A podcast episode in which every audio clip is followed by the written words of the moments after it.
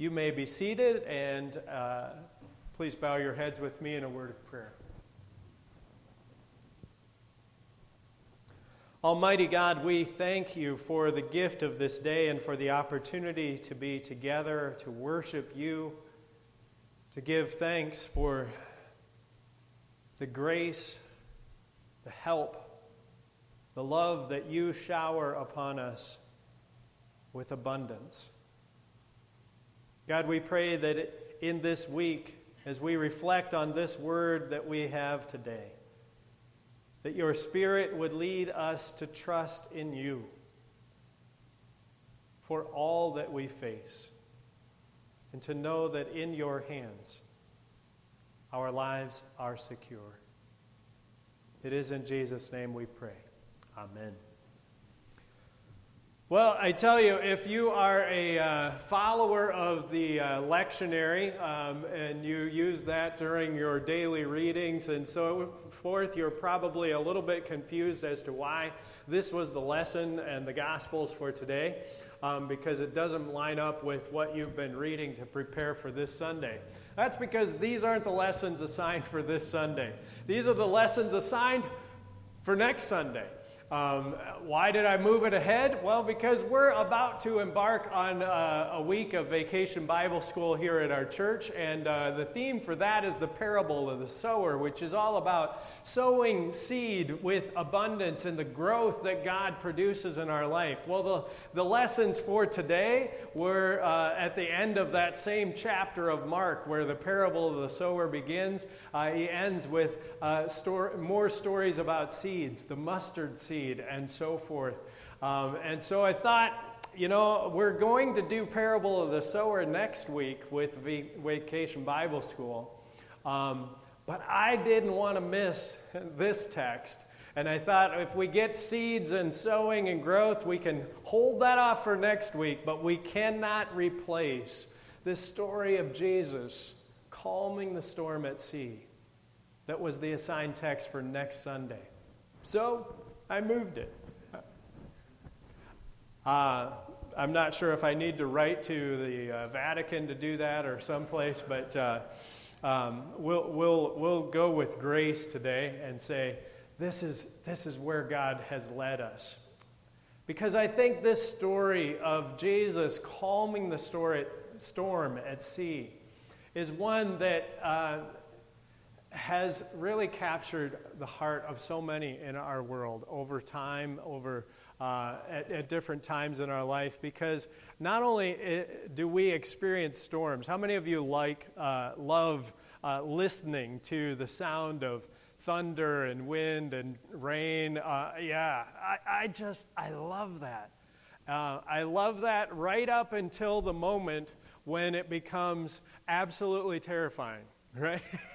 And you've been at that moment, right? I remember growing up. Um, being excited about the storm and uh, kind of hanging out with my brother. Uh, I remember my brother John. I don't know if Jess was around at the time or he was off doing something else, but, but my brother John and I, I remember being in the dining room uh, and, there, and it started just downpouring outside and we were kind of, we were inside and so we were just watching it pour buckets and we were excited and there was thunder and stuff. And then all of a sudden there was that, that next thunderclap the one that literally shook the foundation of the house. Everything, uh, my mom's china cabinet, everything was rattling. And John and I went from being all excited to being on the floor, climbing for the table, right, to, to hide because of the power of that storm.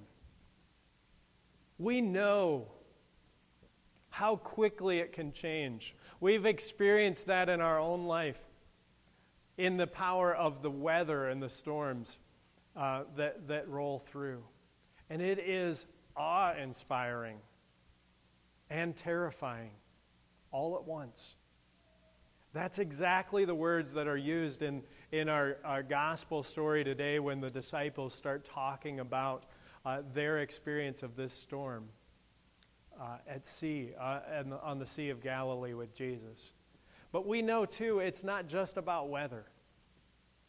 the storm for us becomes that metaphor for the storms that we face in our life, for the, the fearful things that, that sometimes seem like we can handle them and then quickly turn from, from I can get through this, it's going to be tough, to I need help. I cannot do this on my own. Lord, save me from the storm. The disciples experience all of that in this story today. And we, too, come through those storms. And the key to it all is the one who's in our boat Jesus, who, who suggests to the disciples in the first place let's take the boat out. it's been a long day. They've, he's been teaching and preaching and healing uh, they've fed the masses, and an evening has come, and Jesus says, let's just let's go out on the water. Let's take the boat out. We'll, we'll just relax at sea. And Jesus does exactly that, doesn't he? He goes out in the water, he falls asleep. The disciples are panicked with the waves as they are crashing. The boat's about to be swamped. They turn and they see Jesus. He's asleep in the stern, which, by the way, is the place where the one who's driving the boat should be, right? At that time, at the stern, the back of the boat, that's where you would steer it from. And Jesus is back there, and is he worried about steering into the waves and making sure that everything is just right? No, he's not worried about a thing. He's asleep on the cushion. And the disciples see that as uh, a, a problem, right? Jesus, don't you care that we are perishing? It's not that Jesus doesn't care. Jesus just knows something they've forgotten. He knows that as frightening and terrifying, as big as the storm might seem to them, it's nothing compared to who He is. It's nothing compared to the power that is at work in him. It's nothing compared to the power that shaped the world and formed its boundaries to begin with. That's the sentiment that we hear in our first lesson from Job today. Which, by the way, if you've got one of our Summer in the Box uh, sets, uh, the, once we get to July, um, almost all of the readings for the month of July um, are from Job as we celebrate God's creation. And they start with this, this section that we have today. Where were you when I laid the foundations of the earth? Who shut in the sea with doors? When it burst out from the womb, when I made the clouds its garment and thick garden, garments its swaddling band. We don't often think about Job as being full of stories of creation. We, we focus on the suffering of Job, which happens first. That's Job's storm. And then at the end of the, the book of Job, you get these you get several chapters where God addresses Job, and it starts with where we are today. Then the Lord answered Job out of the whirlwind, out of the storm. Job has been through that whirlwind, and God comes to him in the storm. And his word is the storm isn't as powerful as the one who makes it, the one who stands above it, the one who can speak and change it in a word. One of the things that really struck me this week as I heard this gospel text from Mark uh, again, and I was reading it and thinking about what am I going to say about this story this week. Is, is, is there's a, a phrase right at the beginning, and leaving the crowd behind, they took with him, they took him with them in the boat. Just as he was, other boats were with them. I can tell you honestly, I don't think I ever noticed that it says other boats were with them. Um, can you imagine this storm happening? You being out on the sea in, in the boat and, and turning and looking to the stern. As terrifying as it is to see Jesus asleep in the, in the stern of the boat at that moment, how much more so to turn and look to the stern, to the place to where the one who is driving the boat should be, and see that it's not Jesus.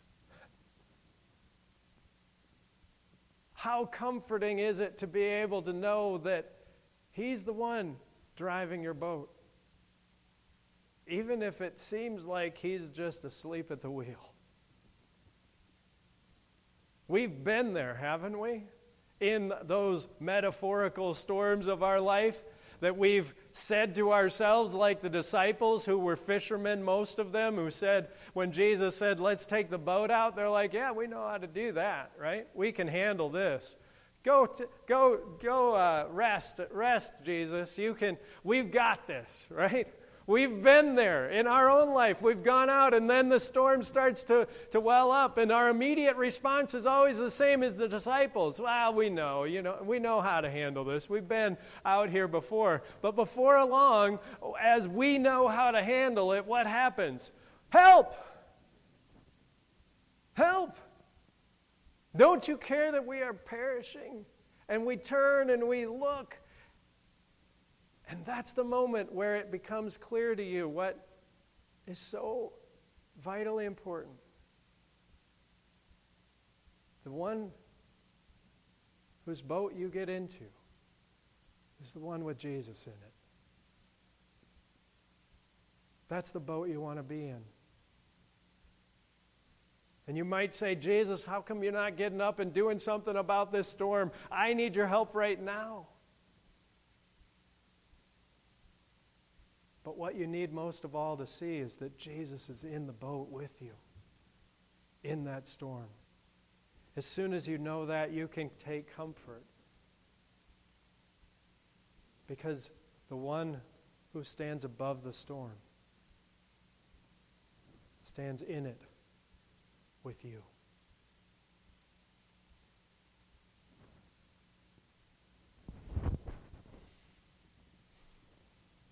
There's one more interesting thing that happens in this story that I think we cannot miss. It's that when Jesus does speak, when they rouse him from his sleep, and he speaks and he says, What? Peace, be still. And immediately the storm ceases and, and, it's, and it's calm. And the disciples are, are amazed, right? As we are. Who is this that even the wind and the waves obey him? They're, they're filled with, it says they were filled with great awe. Now, that's a nice way of saying they, they were more terrified than ever. That Jesus could speak to the storm and that it would obey him. It, that's, that's what really hits them because now they know the one who is with them in the boat and the power that resides there. It's what brings them to their knees. They were filled with great awe. Who is this? This one that we worship, this one that we are with, this one who stands with us. Who is this? That even the wind and the waves obey him. But you know what? I think Jesus, when he says, Peace, be still, isn't only talking to the waves and the wind. I think he's also talking to the disciples and to us. And while the wind and the waves hear that message, peace be still, and it comes.